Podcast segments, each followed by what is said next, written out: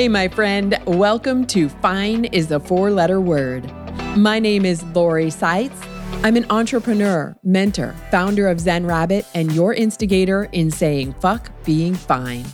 This show is for those of you who are done living with the dumpster fire and are ready to find the tools and courage to transform, to step into more success and fulfillment in both your personal and business life. You're in the right place for stories of self discovery, gratitude, and connection. And to help you strengthen that connection to your own inner guidance, you'll find each episode has an accompanying meditation. Now let's get into it. Welcome to another episode of Fine is a Four Letter Word. Today, we have a very special guest. Shelley Paxton is the former chief marketing officer of Harley Davidson and author of the best selling book, Soulbbatical A Corporate Rebel's Guide to Finding Your Best Life. In this episode, Shelley shares her journey of awakening to the fact that success doesn't always equate to fulfillment. She talks about the importance of defining success on your own terms and rebelling for what you want in life rather than against what you don't want. Shelley's inspiring work has been featured on NBC, CBS, Forbes, and other high profile media platforms. And she's on a mission to rewrite the script of success. Today's episode is sponsored by Zen Rabbit. If you'd like to find peace of mind amidst the chaos and no matter what's going on around you, you'll find a whole bunch of free resources like meditations and articles at zenrabbit.com. And while you're there, if you're curious about how you might stop working so hard and achieve more success at the same time, get a copy of the five easy ways to start living a sabbatical life. It's a short guide to working less and living better. Find it all at zenrabbit.com. Grab a seat, sit back, and get ready for a conversation that will inspire you to break free from the fine mentality and start living a life that's truly fulfilling. Without further ado, let's welcome Shelley Paxton to the show.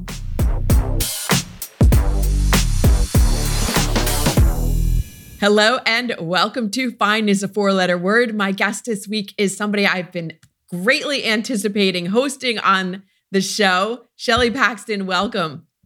Thank you, Lori. I feel like I'm in good company. You and I have so many, we have so many commonalities and connections. I know this is going to be juicy. Yeah. So I came across Shelley because actually a mutual friend of ours, Suzanne, had mentioned you when I did a virtual coffee with her. And she said, Have because we were talking about sabbaticals. And she said, Oh, have you read Shelley Paxton's book, Soulbbatical? And I'm like, No, but it sounds intriguing. And so I, of course, ran out and got it and devoured it and started following you on Instagram and interacting and and I'm so grateful that you agreed to come on the show and, and talk about oh your Oh my whole- God. These kind of conversations are a hell yes for me. I This love it. fun. I love it. Yeah. So, yeah, let's get right into it. And I'm curious what the values and beliefs that you were raised with that contributed to you becoming who you were, especially at the, the beginning when you were a young adult and we weren't processing like, hey, I can make choices, different choices if I want.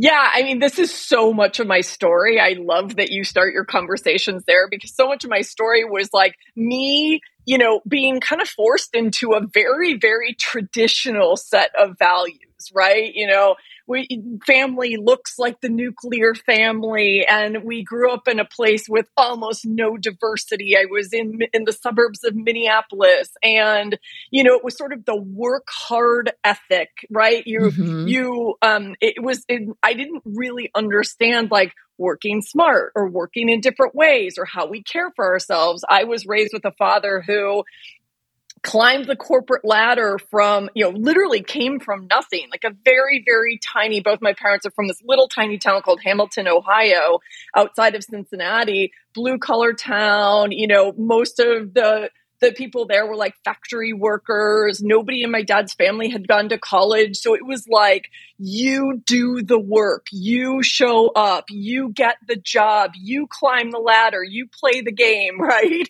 You Right. get where this is all going. And so i while i understood it and my you know my parents modeled that ethic, I was also like, wait a second, isn't there another way to do things, right? Like, where are all the other people who maybe don't look like me or don't feel like me? And I started asking a lot of questions because I felt really uh, constricted is the word that's coming to me. I felt very constricted by how I was raised. My parents were deeply religious. I was re- raised in Catholicism. None of it rang true to me. I felt like this, this sort of, you know, in my body, I felt a reaction to it. And so my story of, you know, the subtitle of my book is A Corporate Rebel's Guide to Finding Your Best Life. My whole story from being raised with those very traditional values was me trying to understand myself and my values and my truth in a world where I wasn't,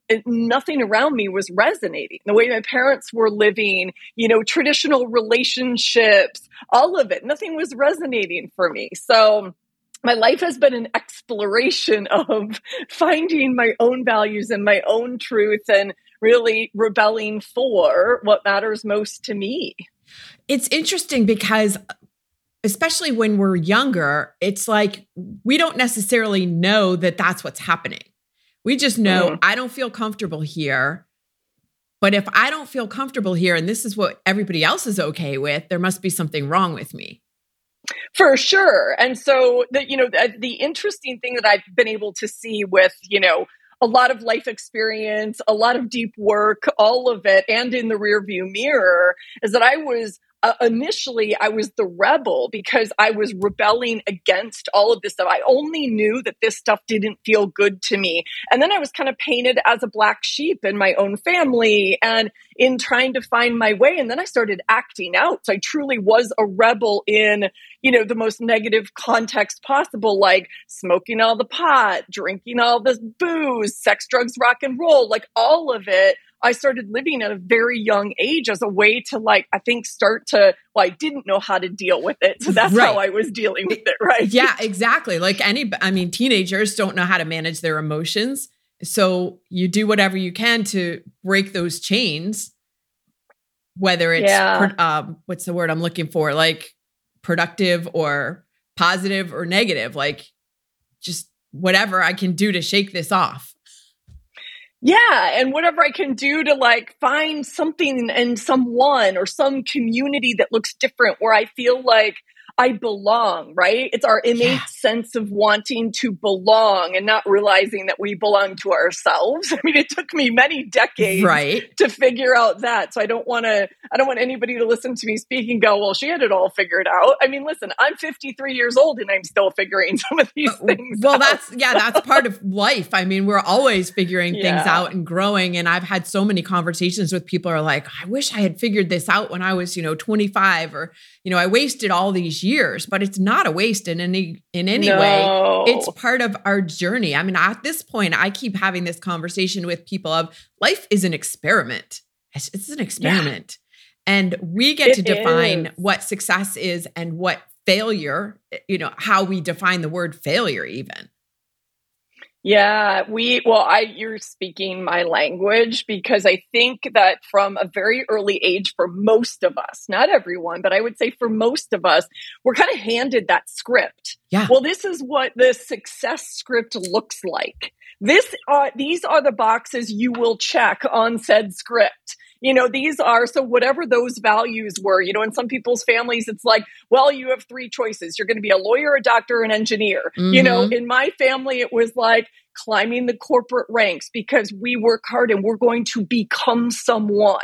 Yeah. You know, all all of these um all of these things and i you know i always say i wish that you know i don't i don't wish that my story had been any different because like you said it it took me getting to this point I I wish that more people would tell their stories so that from earlier ages we can see that you know we have options. There are other stories. We get to challenge some of the assumptions. We get to define what our terms are, and it's based on our truth. You know, that all took me forever. And I wrote a book because I wanted to share the story. I wanted people to know that, you know, it was easy to look at me at the peak of my career. I was chief marketing officer of Harley Davidson. It was super easy to look from the outside in and go, well, she's got it all. Mm-hmm. She has every she has everything. She made it to the the top of the proverbial mountain. And there I was feeling incredibly alone, incredibly empty, and feeling guilty for asking myself the question is this all there is? Yeah. Right. And yeah. yet now I know because I was, you know, I, I was courageous enough to say, I want to really investigate what this is and who I am and what my soul's truth is. And then I want to share that story for others who might be going through something similar to say, you're not alone.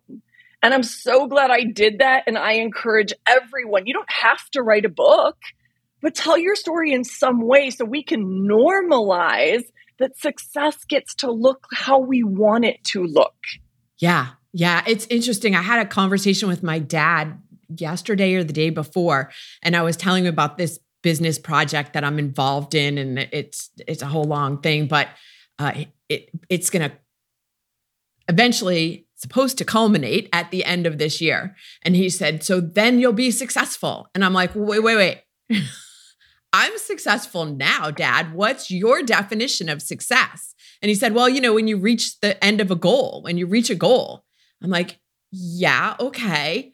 And I can also consider myself successful right now because if my definition of success is living joyfully every day and enjoying mm-hmm. every moment, that is successful. He goes, All right, well, I guess you're successful now. But it like the way he said it, it was kind of like, you know, okay. Yeah. I'm not going to argue with you about this, but Yeah, then, in our society, I think we're taught so much of that language, right? Well, when I get X, when right. I achieve Y, when I were constantly postponing this thing called success and this thing called joy and this thing called fulfillment, right? Right. And you get to define it. I I have been using the language a lot over the past several years as I've been on this journey and doing this work. What does it mean to you to feel successful? Versus success empty mm. because so many of us tick those boxes. I was guilty of this. It's like, oh, okay, well, I was handed this script. I'm going to do all of these things. Well, they're all external things and they're all this kind of generations old societal definition or something that your parents modeled or gave to you or something that is likely you know created by the patriarchy and doesn't yep. fit most of us and so this idea of what does it mean to live successful, I've started it might actually be the the crux of my next book when I get around to writing that, which might be, but I wrote a definition for it. I said it's courageously defining success on your own terms in a way that feels fulfilling from the inside out. Mm right? It's this inner knowing to outer creation instead of like outer checklist to inner angst. right. Exactly. right? Exactly. Yes. Oh, I love that. And uh, because I'm also I'm on this mission to teach the world to be calm and grounded no matter what's going on around them. And second or equal to that is to over to challenge this belief that you have to work hard to be successful that you have to work hard mm. to accomplish a goal.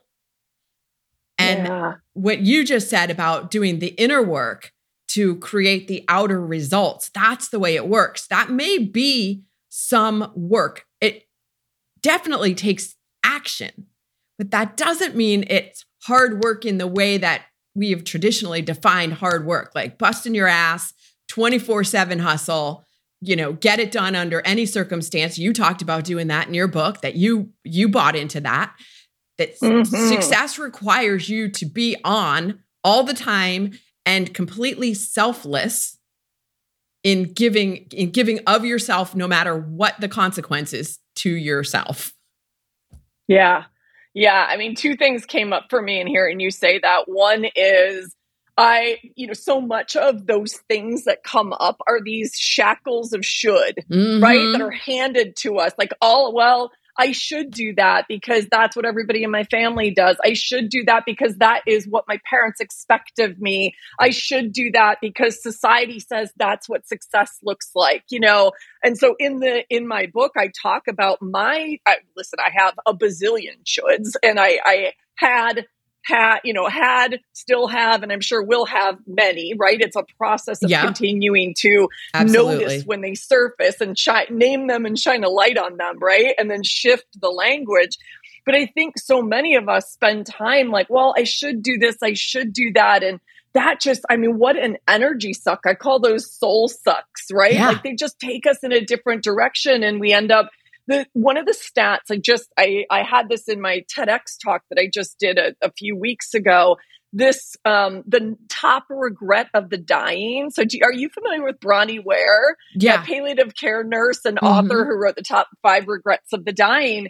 And the top regret of the dying is I wish I'd had the courage to live the life true to myself, not the life others expected of me. And that's at the core of so much of the burnout, so much of, I think only 20% of us, according to a Mental Health America survey, are finding any deep lasting meaning in our lives. Like, there are just so many of these things that we have normalized. Right. Because of the shoulds and because of this hustle and grind. And the second thing that struck me when you were talking is this idea of time off, in particular in this country, meaning yes. the United States yes. of America. In particular, this country is so ass backwards. Right. So we give people like two weeks and we're like, well, you earn that after you've done all this hard work. And then maybe you'll take a fraction of it because we kind of shame you if you're going to take all of your holiday or all your time off. And part of what I mean when I say sabbatical is not literally that you have to leave your job, but it's also about creating that space and starting to view time off as a prerequisite for inspired and energized and creative work. I mean, think about if more employees were that and showing up in that way, regardless of what work they do. Yes, 100%. This is what I've been talking about as well. Imagine if instead of I will have fun, relax, recharge after I've finished all the work, which never happens. So then you never, never. get to that place. what if instead of saying, I'm going to do that when, it was actually required that you have to have fun, recharge, relax in order to get yeah. to success? Because that is actually the truth. We've been taught a lie, a big fucking lie, that it it you can do that later after. Yes. After the work is done. Yes. but the work is never done so you never get there. The truth of the matter is taking sabbatical time whether it's a year off like you did or i took a month long road trip uh, in with my 19 year old cat in in august it doesn't have to be a year or a month. You can do it every day. It can be incorporated into your daily life. In fact it not can be it I was going to say should, but no, it uh, must. it must, right? Because that is really the only way to be truly successful. Otherwise, you reach this place of the the culturally uh, subscribed to version of success, like you did, and you're you're empty, you're miserable. Yeah.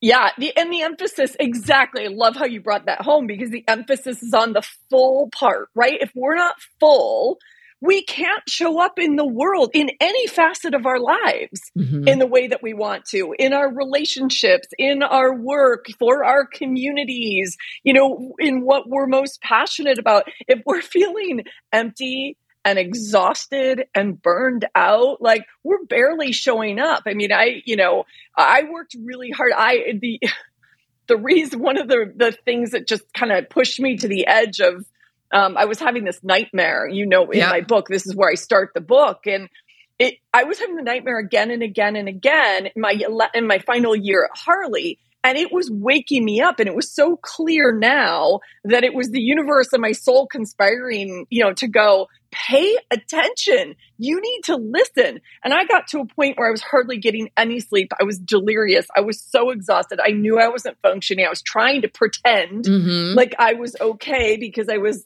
scared to ask for help.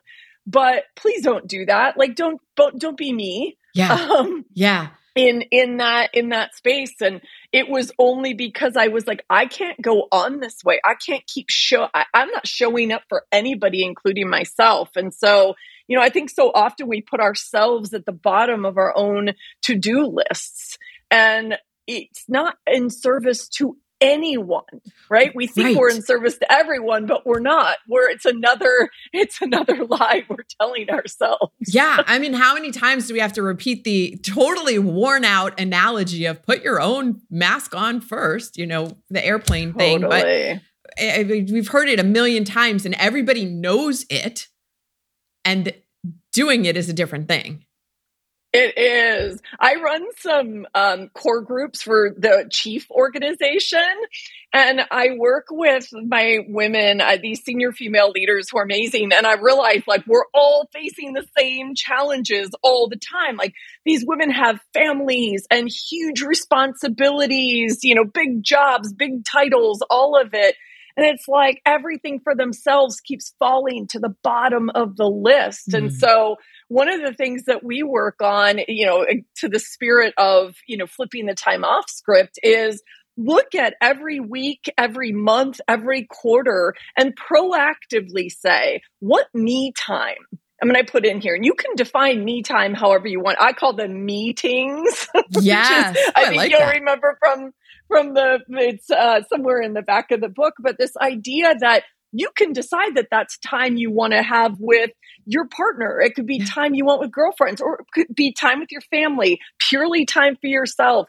But we often think about those things after our entire calendar gets full from everything else and everybody's grabbing at those little slices of time on our calendar until there's nothing left for us. Right. So flipping the way that we approach it. So, very proactively, we build these blocks. I mean, okay, so 80 20 rule, maybe 20% of the time that that time goes away because something truly is a fire drill. Mm-hmm. Okay, but you've really honored it 80% of the time and you will feel that you're showing up differently. So, that's a fun exercise that I like to do with people. It's kind of like your ideal day, week, whatever. But those foundational building blocks we normally start with okay, well, what does the family need? What is whatever? We forget about ourselves in the process, especially yeah. as women. Yeah, exactly. It's again for another analogy that putting the rocks in the jar. Like you have to put yeah. the big ones in first, and then that's because if you put all the small ones in, the big ones don't fit.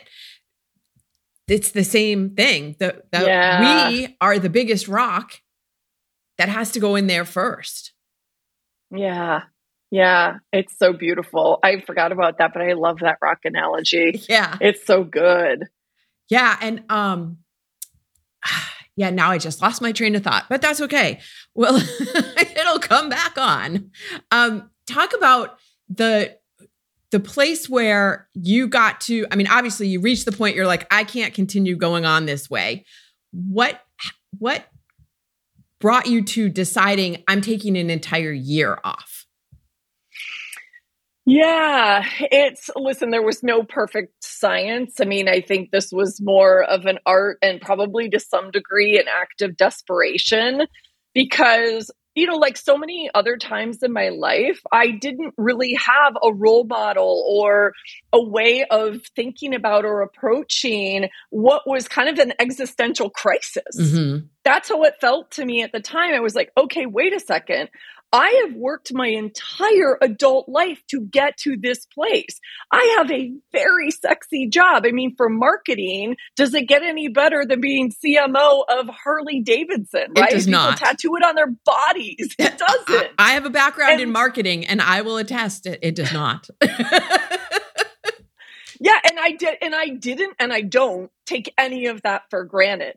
And I think that's why it was really like it felt so gut wrenching and it truly was an existential crisis because I thought, I've pinned my entire identity to being this badass corporate executive who has stood behind and you know stewarded these incredible global iconic brands. And you know the last place i was was harley davidson and i kind of got to this you know pinnacle c suite role.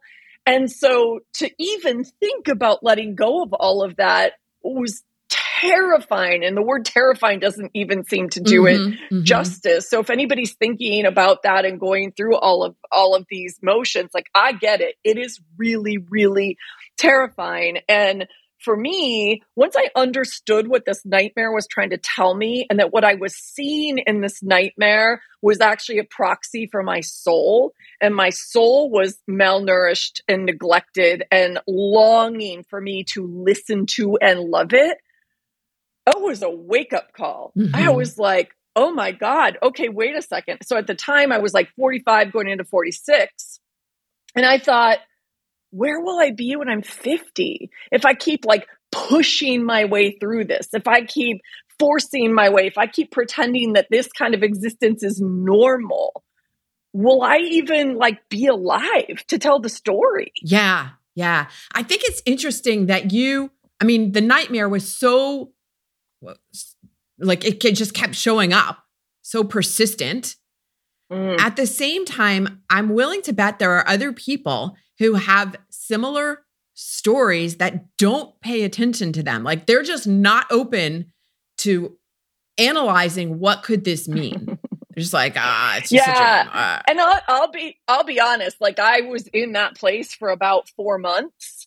I was in the place of like, you know what? I'll just drink more wine before I go to bed and I'll incapacitate these nightmares. like I was trying to, I was trying to like bypass this thing and outrun it in every way possible. So I understand. Like I was fully human in my experience of going, nope, I don't got time for this. No, yeah. thank you. Tamp it down, tamp it down until I literally thought I was going to lose my mind. I was suffering menti- mentally, physically, emotionally, all of it. And I went to a doctor, and that's where he was the first person who introduced me to the the idea of meditation and slowing down and monkey brain and all of it and i'm not here to tell you that meditation is the be all and end all i am a believer in slowing down i'm a believer in learning to get quiet and listen deep and that's what ultimately happened is out of desperation, I went to like an integrative doctor who happened to do our,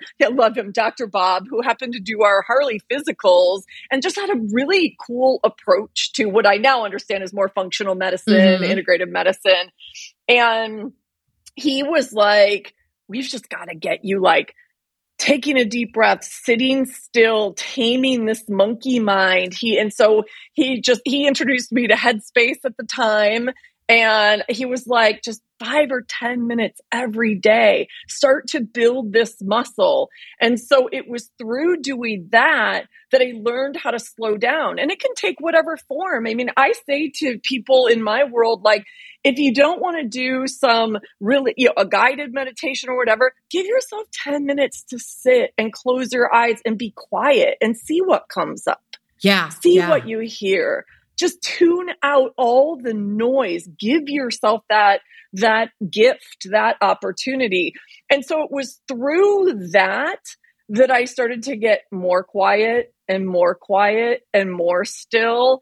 And i was like wow i don't actually know who i am beneath the facade of this identity that i have created and become totally wed to and that scared me. That really scared me. And I thought, if I keep doing this, like I'm going to ruin my health. And then what good am I? Then, you know, I'd be 50 and probably not have a job and all of it. And so I decided that it was, it was, you know, I said, I'm going to take the risk to invest in the possibility of my future self. And I'm mm-hmm. going to take some time off. And I worked with my financial advisor to put aside a little cushion of money.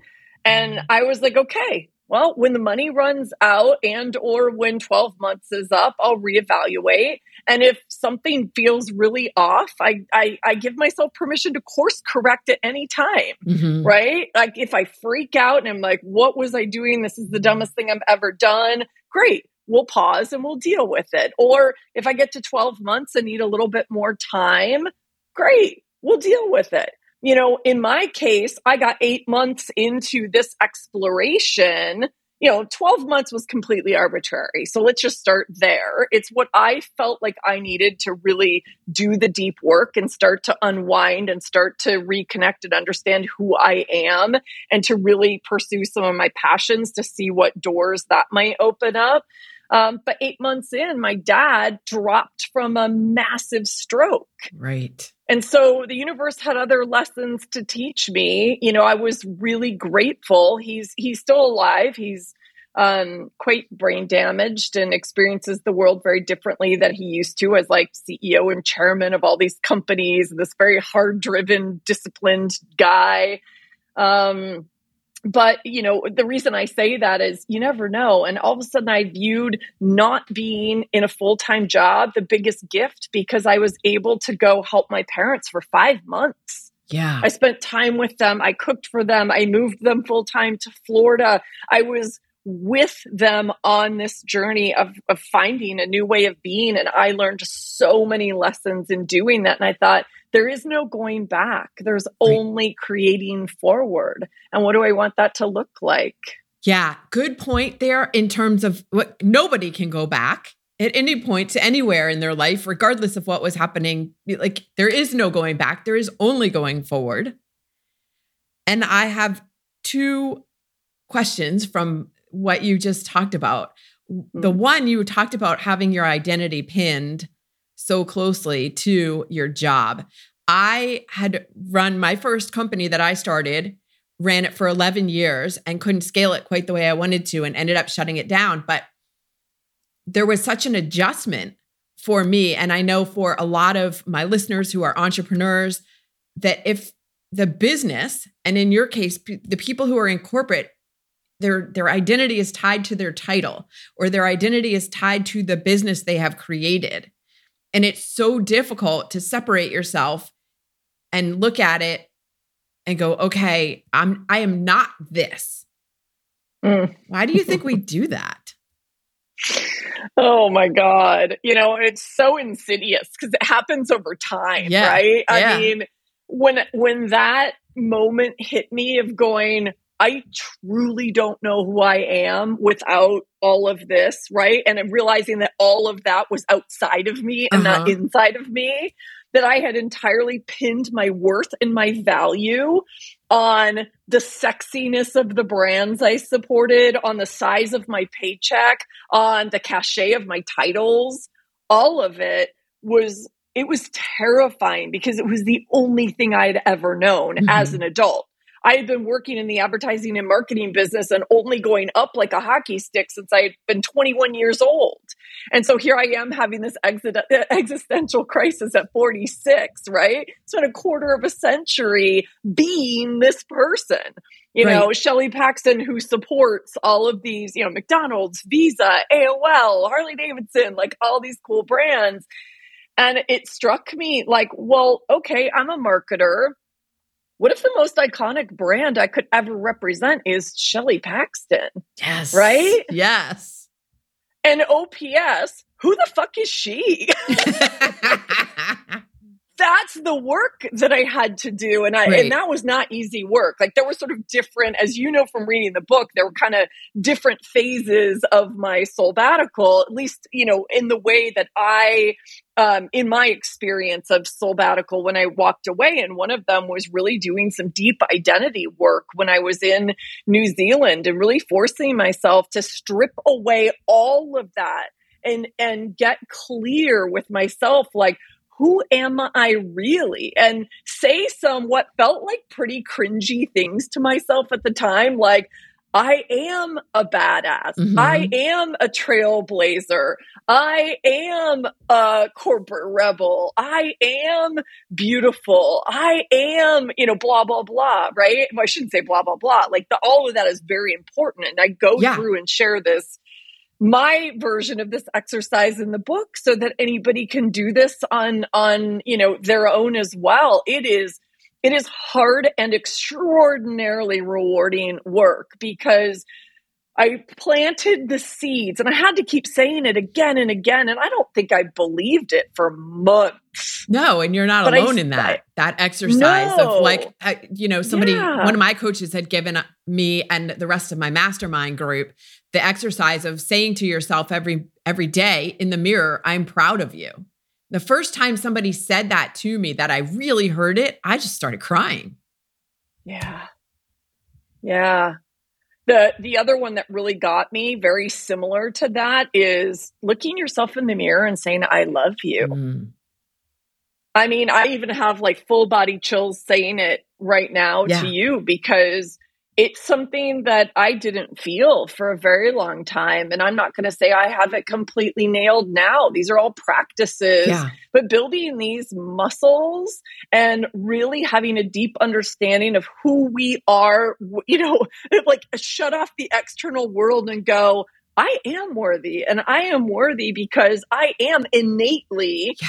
all of these things. Right. And that's how I show, like, I am, you know, I am um, I am energy. I am presence. I mean, th- this is what it helped me understand what some of my superpowers are that I was probably, you know, crediting to, oh, you know, this work that I do or whatever. But it's like, oh no, I actually am a bright light in this world. Yeah. People respond to and are lifted up by my energy okay, that's interesting. You know, and over time, you really do start to believe it. And when you start showing up that way, like I am these things, not all those things out there, something fundamentally shifts. Yes, 100%. I've seen it happen in myself and I've seen it happen with others. And that I am statement is so powerful. Whether what you say after it is positive or negative, it is powerful.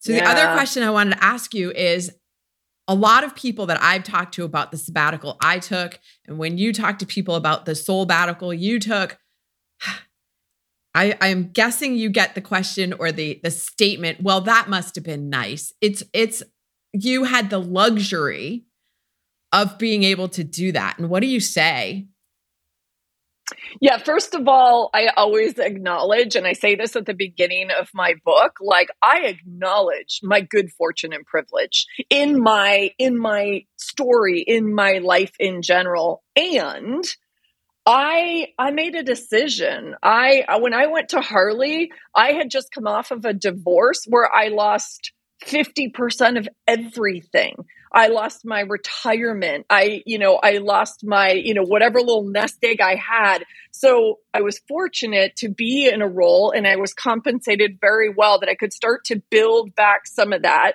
Now, I could have told myself a story that well i'm not quite where i want to be or until i have until i have mm-hmm. x amount of dollars in the bank i can't really take this time off you know, until blah, you know, exactly as we were talking about before. And I said, I'm willing to, I'm willing to take a gamble on myself. And so when I said earlier, I worked with my, you know, my financial advisor, right. I kind of had this little thing going on the side. And this was a bit of, kind of bitter, resentful me post divorce. And I was like, well, then I'm going to have a fuck you fund. So I never depend upon anybody else in my whole life again. You right. know, I had, I had that. And, and actually, the Fuck You Fund ended up being a real gift because we just we took like this little amount of money, like maybe a thousand bucks, and we just started growing it over time to then, you know, six years later, mm-hmm. I was able to look at him and say, well, what else do I have? And what would it take to get me to 12 months? You know, I can scale back, I can streamline my life, I can cut it, cut things out. And that's the work that we did. And listen, I still acknowledge all of the privilege in that because I was making really good money.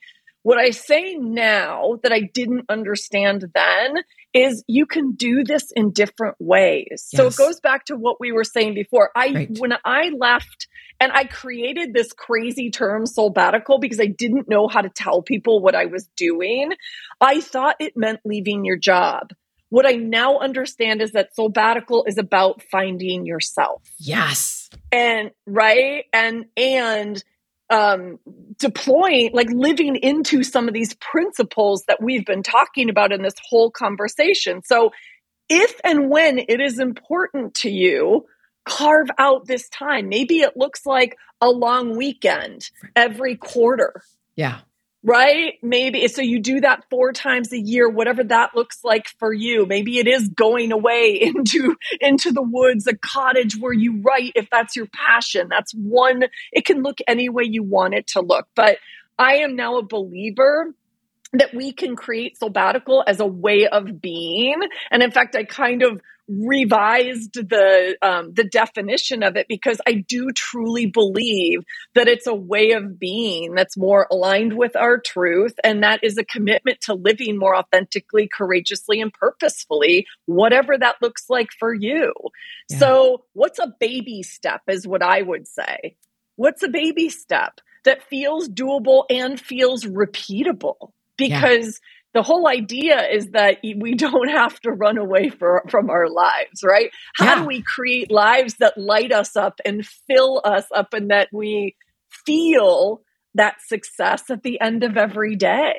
Yes. And you just gave the perfect segue. So I'll just mention it here is that I have this this guide on my website called Five Easy Ways to Start Living a Sabbatical Life that listeners can go and get for free. Because, right, you don't Perfect. necessarily have to leave everything. While you were talking, I was thinking too, you know, when we hit a crisis point, when there is some kind of critical thing, like your dad having a stroke, you dropped everything and went to be with your parents.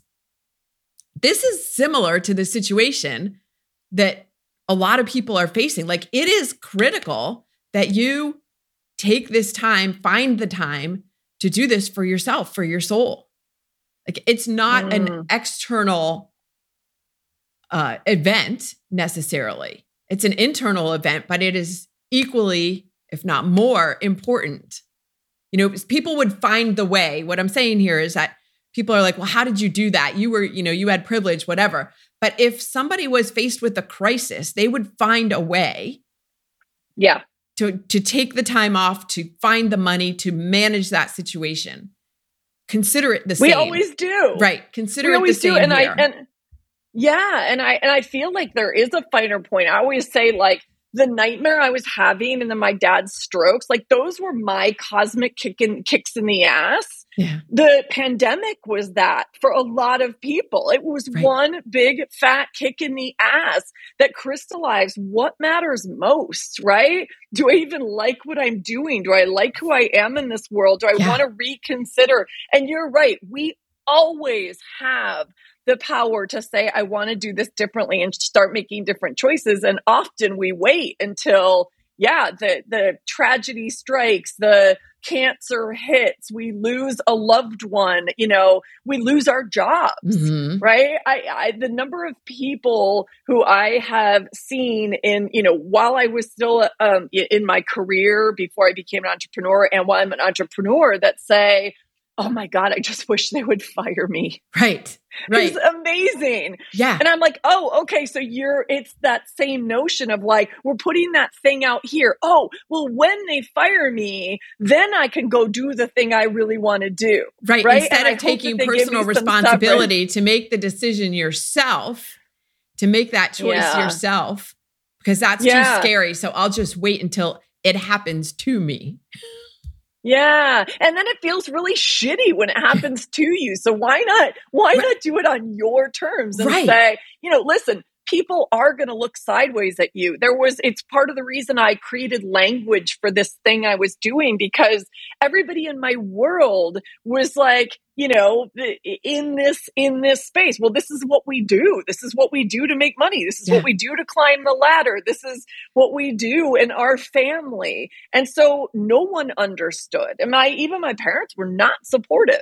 Yeah. They were not they were they you know, and I was like I have to do like not asking you for money. I'm not going to come live in your basement. Yeah. All is good. I have put some parameters around this thing, but I need to go do this for me. And so prepare that I think one of the thing that's, uh, things that holds us back from doing these things before we're forced to do these things is because a lot of people aren't going to understand it. Yes. The, and that's okay. Right. Maybe those aren't your people then. The, the, the fear that people are going to judge you and guess what? People are going to judge you either way. They're going to judge you if you do this X, if you do Y. So do what you what you truly feel called to do, what is in your mm-hmm. soul's highest interest because you're going to be judged whether you do it or not. So why not? Take the step, find the courage, do yeah. the thing. Yeah, yeah, and it's so it's so incredibly rewarding. I mean, it is to this day, I think the two most courageous things that I've done are one, walking away from Harley, not having a clue, like into the total unknown, not knowing what this would look like, or if I boomerang back into the corporate world, or who knew? I had no idea. And I was willing to take that chance on myself yeah. and believe that I would pick up on the little breadcrumbs along the way. And if I listened deeply and I got quiet, I would be guided. And mm-hmm. I was and am guided because I am able to get quiet and I now understand my truth and I am in conversation with my soul. Um, and it, it, yeah, but it's terrifying. And the second decision was deciding to put my heart and soul on paper and publish this book. Mm. And it mm. goes back to what we were talking about in the beginning.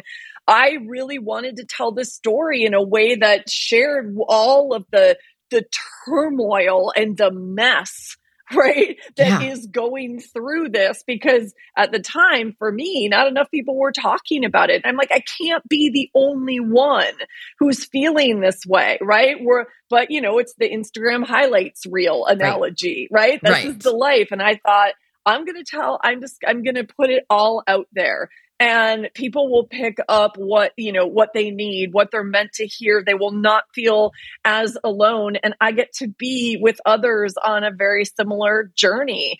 So it, there's there's so much reward for doing yeah. this and every single step is going to feel terrifying. This is growth. Yeah again this is life as an experiment. And mm. you had mentioned like if it didn't go the way you had expected you could take a different path. Like this is part of the whole experiment. So, yeah. Yeah. Thank you so much for sharing. Before we go, I, I can tell, I mean, you have so much energy already. What happens when you need an extra boost of energy? What's the song you listen to? What's your hype song?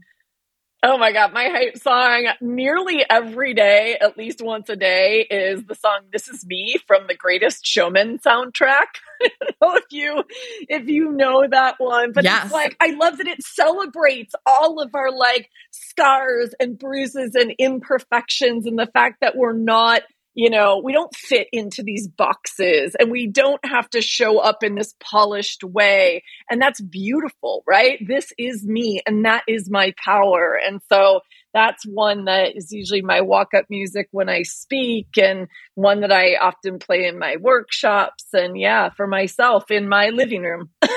I love it. And you just used my word for 2023, which is celebrate. Yes. Oh, good one. Yeah. Yeah, celebrating everything. If people want to continue a conversation with you, where's the best place for them to find you? Uh, a couple places. If you want to dig it more into my work, go to shelleypaxton.com. Shelley's with an EY. So um, that's the easiest place to explore my yeah. book, my podcast, my work. Um, and then if you want to engage on socials, I'm Shelley Paxton on LinkedIn and at Soulbbatical with two B's on um, Instagram. Okay. So, and sign up for my newsletter. Go to my website, sign up for my newsletter. Like, let's stay in dialogue. You get to hear about, you know, I call it soul fuel because, you know, from me to you, um, I want to share what's lighting me up and hopefully light you up as well. Love it. We'll put links to all of that in the show notes. Thank you. And thanks again for joining me today on Fine is a Four Letter Word, Shelley. Thank you. So much fun. Shout out to Suzanne Taylor King for bringing up Shelley and making me aware of her book in our conversation several months ago. I love how networking and synchronicity work. Here are the key takeaways from this episode. Number one, you can choose to rebel in different ways. You can rebel against all the things life tries to force you into, or you can rebel for what you believe in. Number two, tell your story. If more people told their stories, then you would get to see things from different perspectives, challenge assumptions, and realize that everyone has their own truth. You can help normalize different versions of success. Number three, rest and relaxation shouldn't be a reward for hard work. Taking time away from work, regular sabbaticals, is a prerequisite for inspired, energized, and creative work. And number four, give yourself the gift of just 10 minutes a day of quieting the noise and taming the monkey mind to see what comes up. That's when you really start to know yourself.